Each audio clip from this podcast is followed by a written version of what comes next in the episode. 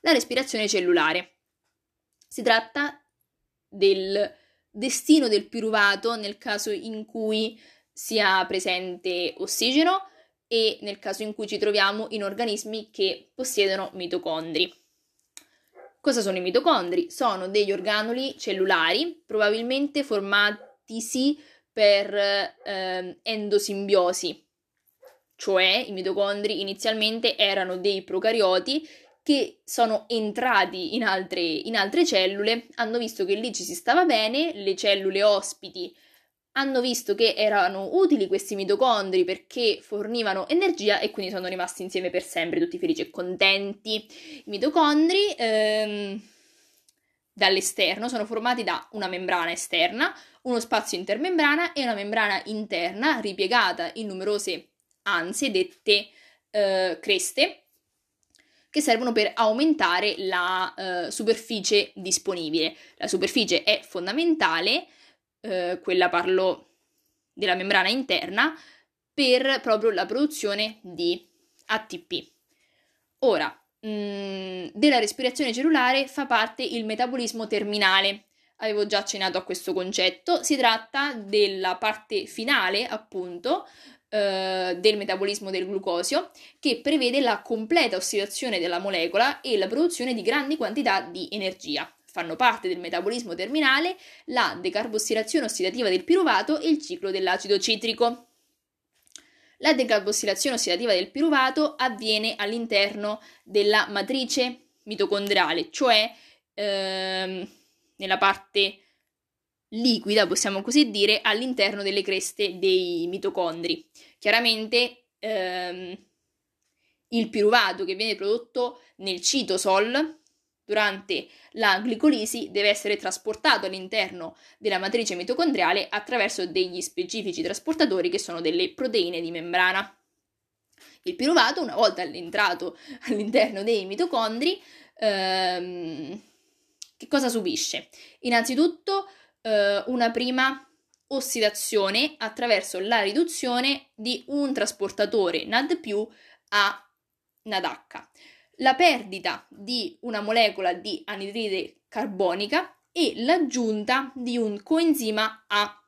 Il coenzima A è una sostanza derivata dal pantotenato, cioè dalla vitamina idrosolubile ehm, B5, che porta alla fine alla creazione del famosissimo acetil-CoA.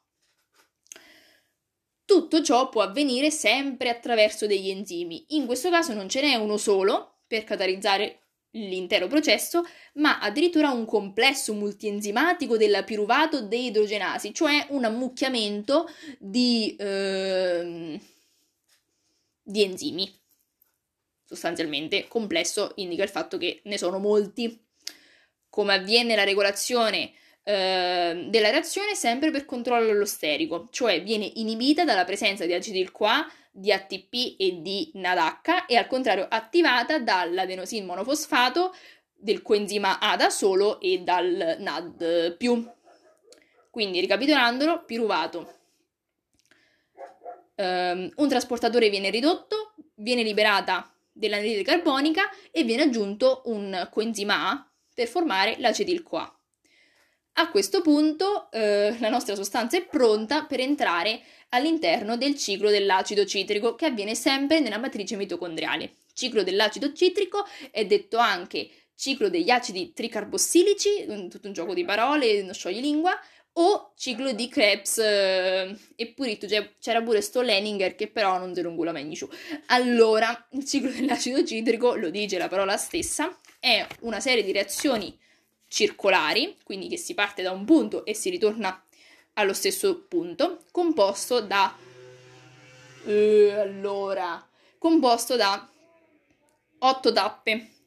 L'acetil-CoA inizialmente entra, io non le nomino tutte, eh, eh l'acetil-CoA entra all'interno del ciclo dell'acido citrico, viene aggiunta una molecola d'acqua, viene tolto ehm, il coenzima A e sostanzialmente attraverso ehm, l'enzima citrato sintasi si forma ehm, il citrato cioè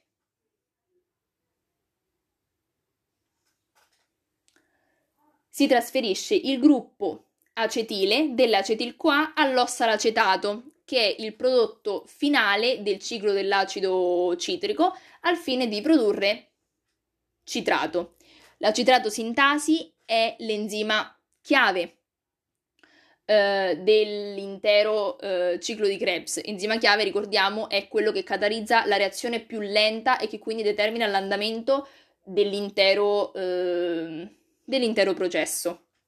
A questo punto, dopo una serie di reazioni che prevedono la riduzione di ehm, NADH, eh, sì, di NAD a NADH e di FAD a FAD H2, alla fine si eh, arriva a questi prodotti. Viene liberato il coenzima A che può essere riutilizzato per un'altra decarbossilazione ossidativa vengono liberate due molecole di anidride carbonica, una molecola di GTP che eh, sarebbe la guanosin trifosfato, che è un prodotto intermedio per la sintesi di un ATP a livello del, del substrato. Vabbè, una sintesi indiretta.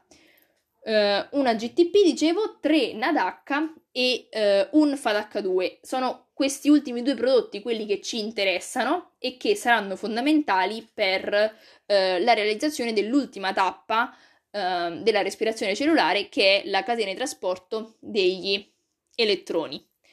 anche qui controllo allosterico, quindi l'enzima chiave viene inibito dalla presenza di ATP e ehm, NADH e ultimo dettaglio il fatto che il ciclo dell'acido citrico ehm, abbia un ruolo anfibolico, cioè partecipa sia al catabolismo attraverso ehm, la, il suo ruolo, ecco, nella eh, respirazione cellulare, sia però all'anabolismo. Infatti, numerosi prodotti intermedi ehm, del ciclo di Krebs sono in realtà dei precursori per ehm, la formazione di altre molecole più complesse. Facciamo un esempio? Ehm, facciamo un esempio. Il citrato può essere trasferito nel citoplasma dove viene degradato a ossalacetato e acetil-CoA. L'acetil-CoA può essere utilizzato per la biosintesi degli acidi grassi e del colesterolo. Poi l'alfa-chetoglutarato e l'ossalacetato possono essere eh, i precursori di molti amminoacidi, eccetera, eccetera. Comunque sia per garantire sempre la presenza di questi intermedi eh, metabolici, eh, ogni cellula mh, mm, compie, ogni cellula, cioè le cellule che compiono il ciclo dell'acido citrico, eh, effettua delle reazioni anaplerotiche che garantiscono quindi il continuo rifornimento di questi precursori. A questo punto avviene um, l'ultimissima parte della respirazione cellulare, cioè la catena di trasporto degli elettroni. Ricordiamo un concetto che mm, abbiamo già spiegato in parte, ovvero che ehm, gli elettroni non possono essere eh, forniti direttamente all'ossigeno perché esso, essendo molto reattivo, eh, produrrebbe delle sostanze dannose alle strutture cellulari. Ad esempio, ehm, il superossido O2-, che sarebbe altamente eh, pericoloso. Di conseguenza devono avvenire una serie di reazioni redox, come se fossero ehm, in una scala discendente, fino a raggiungere alla fine l'ossigeno. Quindi il passaggio avviene eh, in maniera graduale attraverso l'utilizzo di numerosi trasportatori. I trasportatori sono delle eh, sostanze generalmente di natura proteica che accettano degli elettroni e eh, li mh, mm, danno, ecco, a altri trasportatori con potenziale di riduzione maggiore. Il potenziale di riduzione, eh, ricordiamolo dalla chimica inorganica, esprime la tendenza di una specie chimica ad acquistare elettroni. Quindi un trasportatore cederà i suoi elettroni appena ricevuti a un altro trasportatore che eh, ha più capacità, ecco, di mh, mm, acquistare elettroni. Esistono vari tipi di eh, trasportatori, le flavoproteine, le proteine ferrozolfo, i citocromi, che contengono il gruppo M in cui lo ione ferro si riduce legandosi all'elettrone, e poi le proteine contenenti ioni eh, rame, ma noi ricordiamo principalmente il coenzima Q, che è detto anche ubiquinone, e che è eh, vabbè, una molecola organica derivante dai terpeni e che a differenza di altri trasportatori non si trova all'interno di complessi proteici fissi, ma è libera di muoversi all'interno della, eh, della membrana mitocondriale interna, perché la catena di trasporto di elettroni avviene in prossimità della membrana mitocondriale interna. Simile all'ubichinone c'è anche il citocromo C, che appunto eh, non fa parte di nessun complesso proteico, ma si può eh, muovere e in questo modo trasportare gli elettroni da una parte all'altra. Gli altri fanno parte invece di quattro complessi detti primo, secondo, terzo e quarto con molta mm, fantasia. Ma come avviene appunto la catena di trasporto degli elettroni? Si parte dai trasportatori NADH e FADH2, i quali però seguono delle strade leggermente diverse. Iniziamo con il NADH. Il NADH eh, rilascia due elettroni al complesso primo, che è chiamato NADH deidrogenasi. Il complesso primo poi cederà i suoi elettroni al coenzima Q, che si sposterà dal complesso primo fino al complesso terzo chiamato eh, citocromo C riduttasi. Il complesso terzo cederà gli elettroni al citocromo C che li trasporterà dal terzo al quarto, detto citocromo C ossidasi, dal quale poi gli elettroni saranno ceduti infine all'ossigeno. Al contrario, il FADH2 rilascerà i suoi elettroni a quello che è chiamato complesso secondo, succinato deidrogenasi. Il complesso secondo poi li cederà al coenzima eh, Q.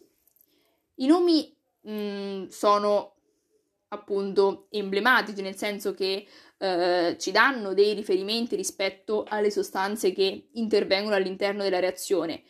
Importante ricordare il complesso 2 succinato deidrogenasi che ci indica il fatto che il FADH2 viene eh, prodotto, cioè viene ridotto, anzi meglio, mh, mm, nella reazione che produce il succinato all'interno del ciclo dell'acido citrico.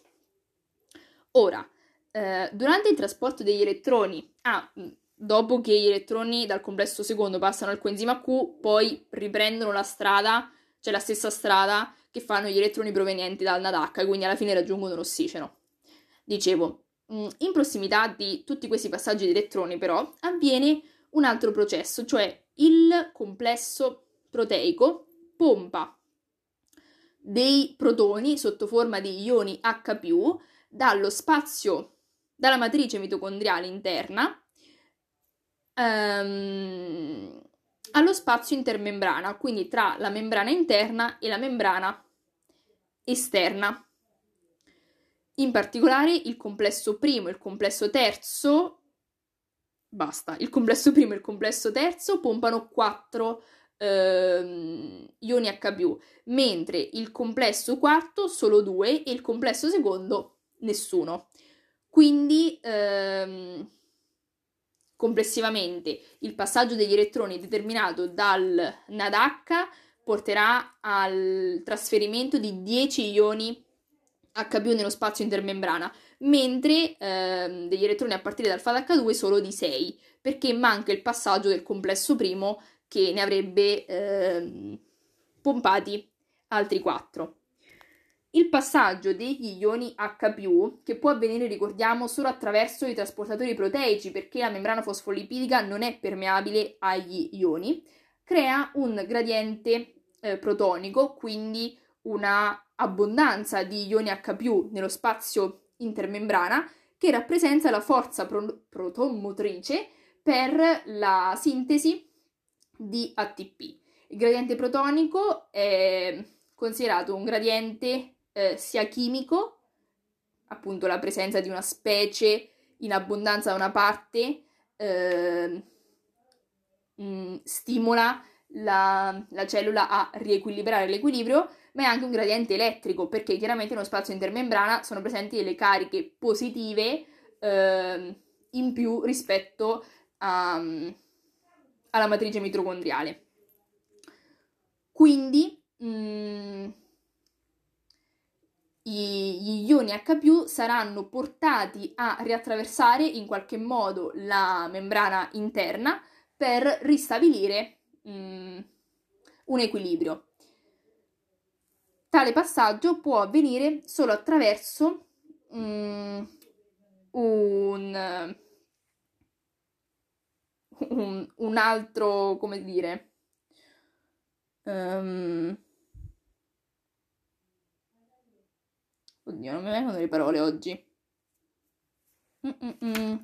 Non è esattamente un complesso proteico, ecco, non vorrei non vorrei sbagliare. Vabbè, si tratta, sì, diciamo un complesso eh, detto ehm, ATP sintasi.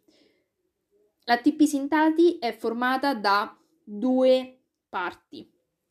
Um, la parte FO, che è il corpo allungato che si trova immerso nella membrana eh, interna, e il, la parte invece F1, che è eh, la testa composta da varie subunità e ha una forma mh, circolare collegata al corpo allungato attraverso uno stelo.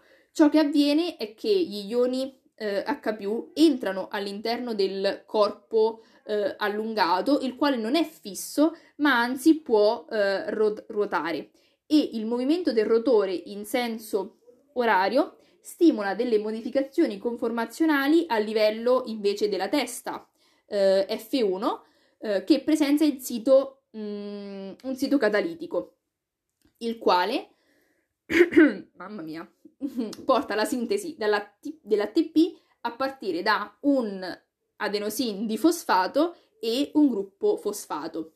In genere servono 3 protoni o 2,5 protoni in base dai calcoli per produrre una molecola di eh, ATP e invece per quanto riguarda l'ossigeno di prima, riprendiamo qualche numero, ehm, l'ossigeno, appunto, dicevo, può ricevere simultaneamente 4 elettroni e 4 ioni idrogeno e quindi produrre due molecole d'acqua. I numeri totali quali sono?